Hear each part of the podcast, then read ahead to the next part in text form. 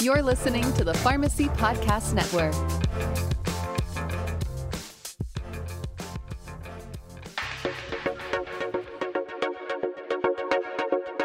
Hello and welcome again to another edition of Game Changers Clinical Conversations. I am your host, Jeff Wall, professor of pharmacy practice at Drake University.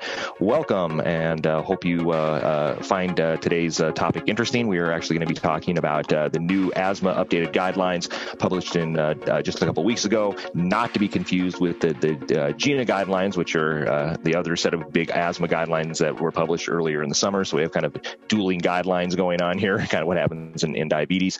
Um, but uh, that's what we're going to be talking about today. Again, I want to take a take a second to welcome everybody. Uh, for you longtime listeners, thanks for listening again. Uh, if you do like what you hear, please head over to where you get your podcast, click that like button, uh, subscribe to us, tell your friends, tell your family, tell everybody. Um, and and uh, hopefully we get a lot of people listening. And as always, want want to uh, thank our producer C E Impact. Uh, that's the other thing you should really check out is head over to their website C E Impact dot com. They have tons of great C E, including C E for this uh, series of, of podcasts. And so you can get uh, a, a C E just for signing up for a very uh, economical fee and get about the easiest C E you could get just by listening to me blather on for, for twenty minutes every week. So it's not too bad.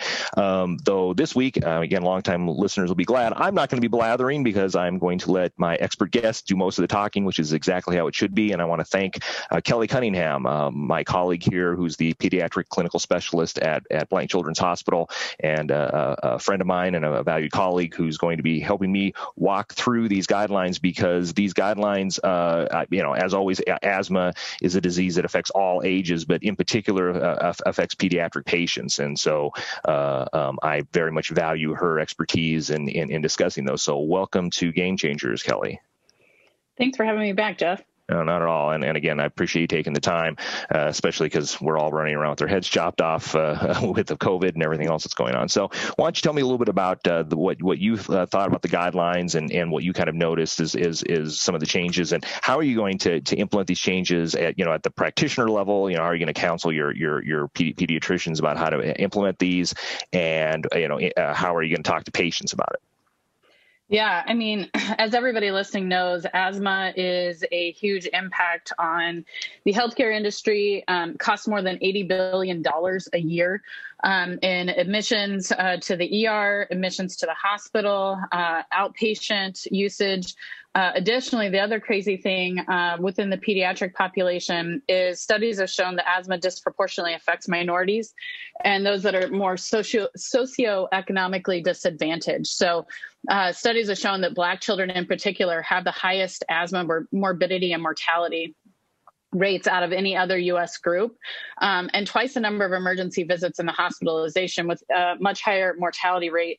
So all of those things are going to play into, I think, selection of what agents and what guidelines are followed uh, in the in the real world. So um, the U S National Asthma Education um, and Prevention Program guidelines that just came out here in twenty twenty, uh, really the primary difference uh, is they only addressed about six key steps. So, you know, the initial guidelines or the last updated guidelines of these came out in two thousand seven. So these were long overdue. Um, they started looking at articles um, back in twenty seventeen. So definitely um, maybe missed a few years of some updates of things that have come out, which uh, could maybe explain some of the differences between the N A E P P guidelines and the GINA guidelines that are typically updated annually. So Uh, the biggest the biggest change, I think, and the biggest difference between the two is the N A E P P guidelines in step one still recommend just a P R N, short-acting beta agonist um, like albuterol, whereas the GINA guidelines basically came out and said, no, we should be using a low-dose inhaled corticosteroid formoterol com- uh, combination. And the studies for that were pretty dramatic, where they showed a two-thirds reduction in severe asthma exacerbations Uh, in patients that utilize the combo versus uh, SABA only. So that's pretty, pretty resounding uh, difference between uh, the two products in terms of asthma exacerbations and control when you're trying to keep kids and, and uh, some adults out of the emergency room. Right. Uh, you know, and I agree with you. I yeah, I remember when the GINA guidelines came out, you know, and and the recommendations are this are similar for adults. And, you know, uh, that was, uh, you know, and they really kind of, when the GINA guidelines came out, they said that was like the one thing that was in bold print right on the very front of it. It's like, we are now recommending uh, uh, inhaled corticosteroids even at step one, which again was brand new, you know, and, and, and I mean, for many, many years, you know, the step one was, you know, only P R N. So you're right. I think that that's a, that's a huge difference. And I wonder how, how, you know, Kelli, how, how you, certainly cost is going to play a role. Patients can't afford inhaled corticosteroids, and they do call out from, from formoterol because of, of the big study that showed that difference. And, you know, it, it's interesting throughout GINA and throughout these guidelines, they do, you know, they say, you know, we, the reason we're picking formoterol isn't because we got paid by the drug company. It's because, you know, this is the study, and we really can't say it's it's a, it's a class effect yet. So, I, you know, I, I guess my question for you is, especially, you know, when you're talking to parents who are going to be like, well, hold on, I, you know, I, my my kid is twelve years old and he's had asthma since he was five, and I've, you know, but he's really only had problems in the winter. He's really only had problems when he goes outside, you know. So we're, we've been we've been really good about about you know just having P R N, you know, uh, albuterol, and now, you know, steroids. That sounds scary and and all that. So, I mean, you know, how, how, how do you, how do you approach that with patients, do you think? Yeah, I mean, I think that's going to be the challenge. And a lot of the, uh, a lot of the guidelines and even the N A E P P go on to talk about if, if a patient, d- despite what step they're in, if a patient is well controlled on their current asthma, um, their current asthma pathway that they have, uh, that there's no need to necessarily change them. I think the bigger question is going to be is, you know, what are we going to call that control? And ultimately, you know, I think some of the things that can play into this are, aside from cost, are, you know, the GINA guidelines go on to talk about how there's a sixty percent reduction in severe ex- uh, exacerbations versus a SABA alone, which is pretty huge. Um, the other big um, advantage to using a low-dose I C S uh, with formoterol in particular is it's easier for education of parents, for compliance. Uh, you kind of provide that consistent message that, hey, you just have one inhaler. Whenever your kid's sick, even if it's twice a year, if you use this uh, as opposed to that short-acting, uh, that they actually showed that it uh, is not only more effective, but it's actually easier in terms of compliance and uh, just that education. You're saying, hey, when you're sick, this is the one inhaler you need. You don't actually need to use two. Um, and so I think that in, in some respects, that is, um, that's definitely a huge advantage to the GINA guidelines recommendations over the N A E P P. Um, you know, you kind of mentioned the formoterol as a, you know, as the agent of choice that has been what's been studied. And part of that, it has to do with formoterol has, uh, you know, a very rapid onset, and it its design with the steroids allow the max total dose um, to be well under what you need to for both control, to be used as a controller and a reliever. So, I mean, I think the utilization of these combinations uh, definitely are going to play a significant role in in patients, uh, you know, in terms of compliance and adherence um, versus maybe those that are better controlled. And I guess the question would be is if you're having an asthma exacerbation with every time you have a viral illness, are you really controlled? And I think that that's going to be one of the big questions.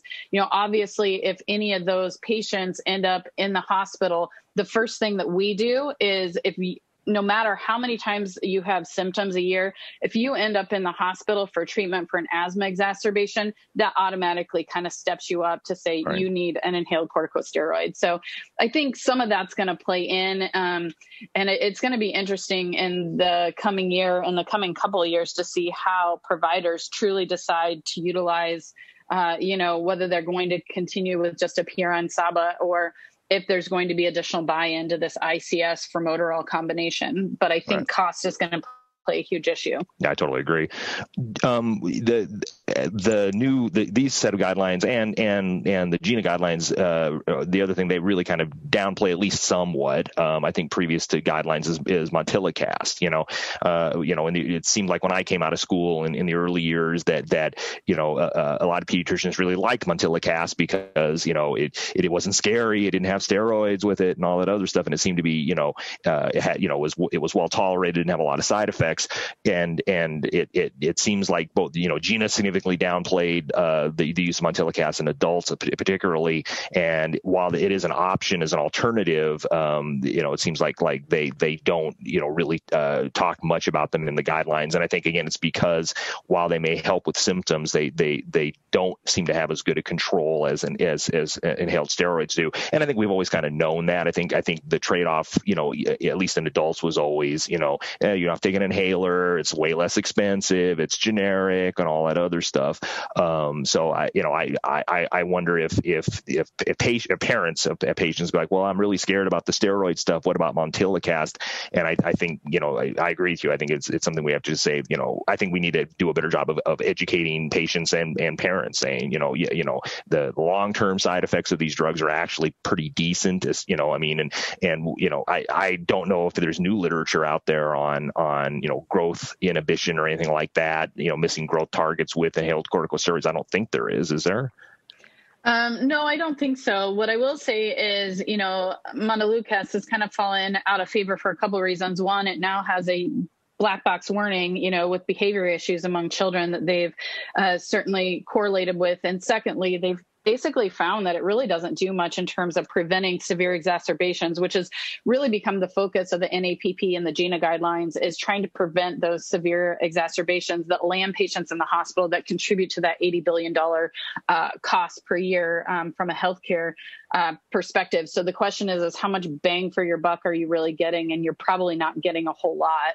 Right. Uh, so I think that's the biggest, the biggest thing with that. And, you know, globally, I think, um, both the N A P P and GINA guidelines both both touch on the fact that the new idea behind this quote-unquote SMART therapy, or the I C S for formoterol combination, is even using that as a reliever and a controller, you're still globally, especially in step one, step two, if you're only using it intermittently, Um, you know, with exacerbations or, you know, whenever you have a trigger, um, you're actually having a much lower corticosteroid uh, accumulation, so to speak, I guess, per day um, than other regimens. So in a lot of ways, the use of the SMART therapy is not only decreased the number of severe exacerbations, but globally, it's decreasing the amount of corticosteroids that we're actually, uh, that patients are actually getting. So, you know, that can be, uh, you know, for a a parent uh, that's concerned about the growth, um, you know, and that sort of thing, that can be actually a really good selling point for the new I C S for formoterol combinations.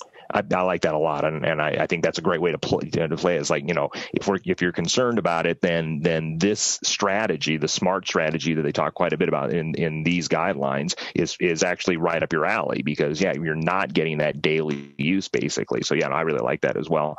I, I'll, I'll, I'll admit my, my, my ignorance on this and many things, but, but this in particular, uh, it, for, it, it, do you feel like uh, uh, the dosage format of for, for, for formoterol will, will be okay for, you know, for uh, uh, small children to use, you know, parents and small children to use, is, you know, it went, or, you know, in your opinion, I guess a, a better way to phrase that question might be, you know, are there any inhaler devices or delivery systems that, besides nebulizers, that you kind of feel are, are, are, are, you know, better or easier to learn in, in, in, in young ages?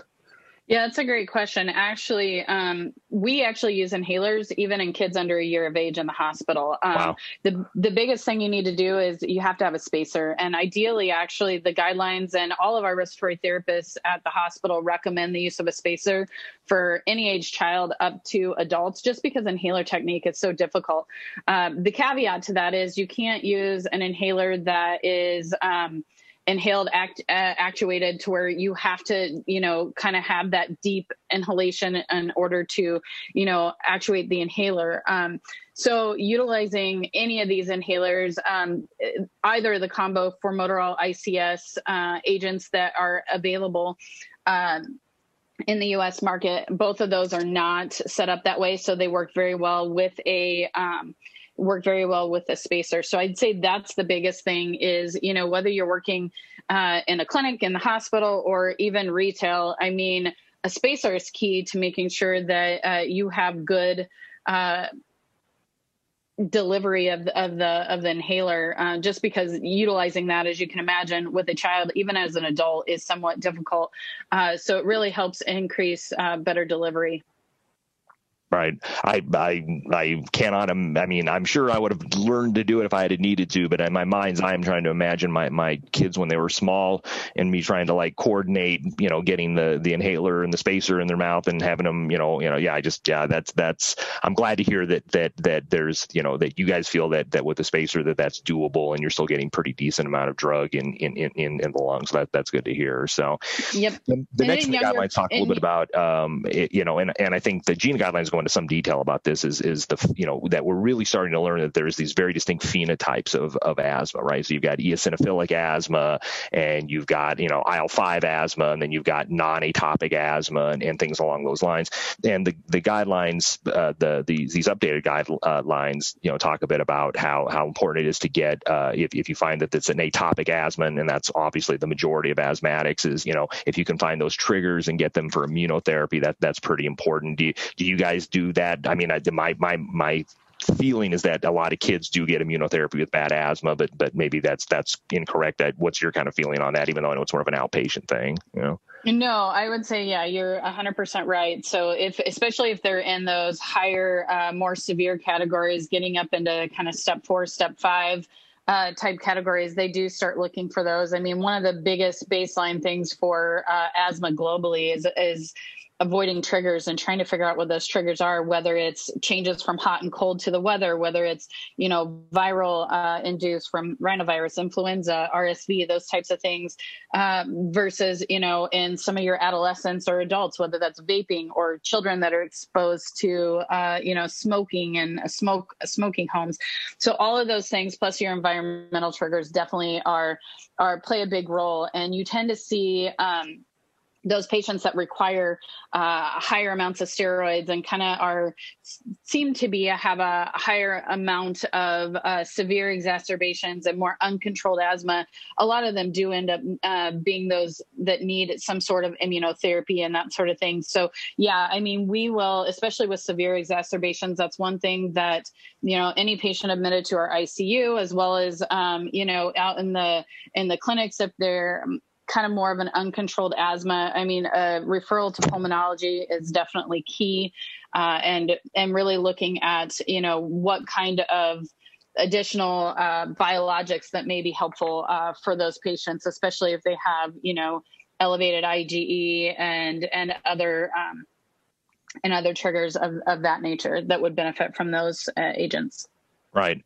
Um, yeah, no, and, and, and I, I, I, again, no, don't know what the status of most of the biologics is in, in the pediatric population. I would assume omalizumab is, is, is probably been studied at least in, in maybe, you know, kids down to twelve or, or something along those lines. I, I do wonder if some of these newer, uh, biologics, which, I mean, you, you know, you read some of the studies with these, uh, especially the, the I L five drugs and, and they're pretty impressive. I mean, they're, you know, you've got these patients who are, you know, they're the worst of the worst of the worst, you know, asthma patients. And they've got multiple hospitalizations and they have to be on oral steroids all the time and, and all the other stuff. And they're, you know, able to, to decrease hospitalization significantly. They're able to, to get them essentially off of oral steroids. And of course, you know, as with all biologics, the big super duper strike is just how unbelievably expensive they are. So yeah, I'm, I'm hopeful that if, they, if those studies don't exist, I'm, I'm hoping somebody is, is working on those because, you know, at least in the adult population, it certainly seems like in this, you know, it, it's, it's a small percentage, probably five percent or less of, of of the worst of the worst of the worst of patients with asthma,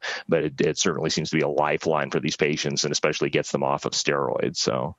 And I would say I've seen it firsthand where we've had kids that keep bouncing back into the I C U and then they go out and they get biologics outpatient and we don't see them again. So wow. Yeah, I agree. They're completely, uh, they completely changed the, the course of asthma for those patients in which, you know, kind of fall into that category.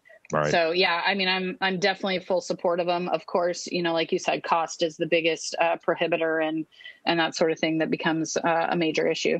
Right, right. So, well, cool. Well, like I said, yeah, thank you very much for this. Uh, you know, th- this was a very nice review, and I appreciate your expertise. We're going to wrap up here in just a second, but first, a word from C E Impact, our producer, right now.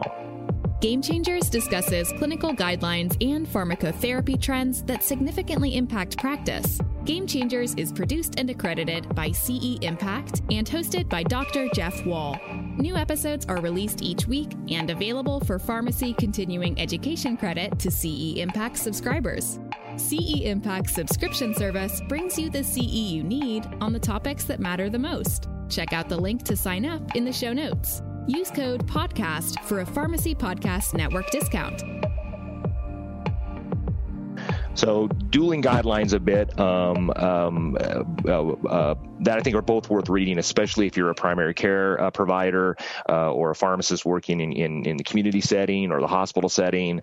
Um, and like and like all things, you know, this this is a definitely a disease where where the pediatric uh, uh, um, patient is is should be front and center. I mean, it should be with all diseases, of course, but but but you know, asthma is one of those diseases that really does affect people across the spectrum, um, and And, and so, you know, you know, at least, you know, viewing these guidelines, I think, are reasonable. Uh, the nice part about about uh, these set of guidelines, you can actually go to the N I H website and you can actually go ahead and just and just uh, download a little card uh, that's literally just an at a glance guide to the two thousand twenty focused updates to asthma management. And, and like the GINA guidelines, it's that's all step step derived and it's all, you know, by age group and stuff like that. So, you know, if you get a chance, go go go and read those. But I think I think that the key piece um, is, to keep in mind is that inhaled corticosteroids, uh, you know, have, in particular, formoterol has has really, really uh, been changed as far as, as its placement in these guidelines. We're using them much sooner, but we're also using them, uh, at least that particular agent, as as a controller as well as a as a, a, a drug for symptoms, which is again pretty brand new, I think. So, I want to thank my my uh, colleague and my friend Kelli Cunningham for for giving her expertise. I really appreciate it, and